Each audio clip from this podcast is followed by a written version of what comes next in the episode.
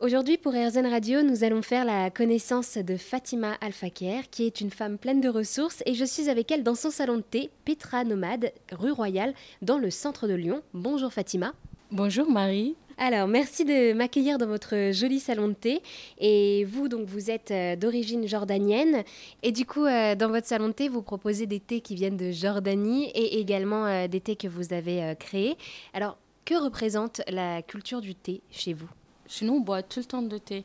Euh, Moyen-Orient, en général, on boit le thé noir. Après, en Jordanie, on ne on cultive pas le thé. Moi, j'achète le thé de. Bah, ça vient de Inde et Chine. Chez nous, on boit le thé toujours avec des plantes. Par exemple, thé à la sauge, au cardamome, au cannelle, ou n'importe. Et euh, moi, je me suis inspirée de ces recettes pour créer des mélanges qui vont avec les, les goûts des Français. En fait, je sais qu'ici en France, on aime plus le café, on n'est pas trop thé. Du coup, bah, j'ai essayé de créer des mélanges et ça m'a pris de temps, presque peut-être un an, parce que je travaillais toute seule sur ces mélanges je teste sur, euh, par exemple, les amis. Et finalement, j'ai réussi à faire euh, ces mélanges. Et euh, maintenant, les gens, ils viennent, les clients, ils me demandent Ah, je veux ce, thé, ce thé. Bah, chaque thé, en fait, elle a ses clients.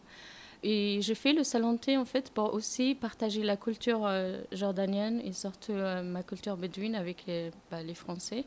Et comme ici, vous voyez toutes ces photos, c'est des photos de ma famille. Et là, c'est mon grand-père derrière.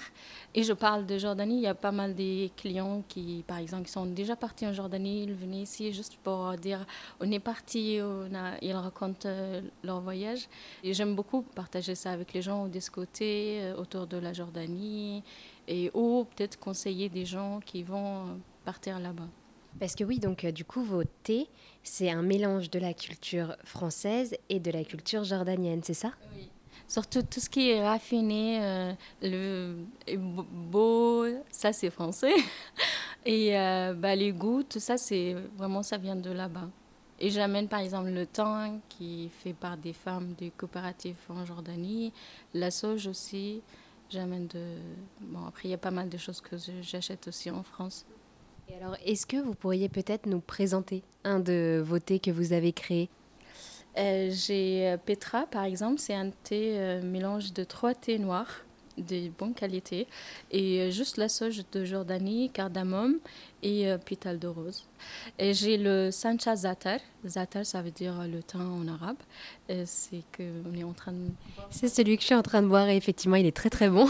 et là, j'ai mis le thym de Jordanie. Il y a aussi de hibiscus, verveine, de jasmin. Qu'est-ce que vous a appris toute cette expérience de monter ce salon de thé euh, finalement dans une ville euh, que avant vous ne connaissiez pas? En fait, c'est juste avoir une idée et de ne pas arrêter. Il faut juste, il faut juste commencer. Et euh, en marchant dans cette aventure, on apprend. Bah moi, avant, je comprenais rien du tout. Et franchement, j'ai appris beaucoup de choses. Et quelquefois, j'étais obligée d'apprendre plus de choses. Et ben, ça m'a informée. J'ai développé plus de choses dans ma tête. Je ne croyais pas, par exemple, apprendre des, logiciels pour faire des étiquettes. Ou, ben, j'ai appris. j'étais obligée de faire tout moi-même. Je trouve que c'est vraiment c'est bien d'être euh, auto-entrepreneur. C'est vraiment euh, adapter et euh, apprendre en même temps, en marchant, après, c'est pas facile, mais il faut juste commencer et, et être aussi entouré. Eh bien, merci beaucoup euh, Fatima pour euh, nous avoir présenté votre salon de thé Petra Nomade qui se situe donc 8 rue Royale à Lyon.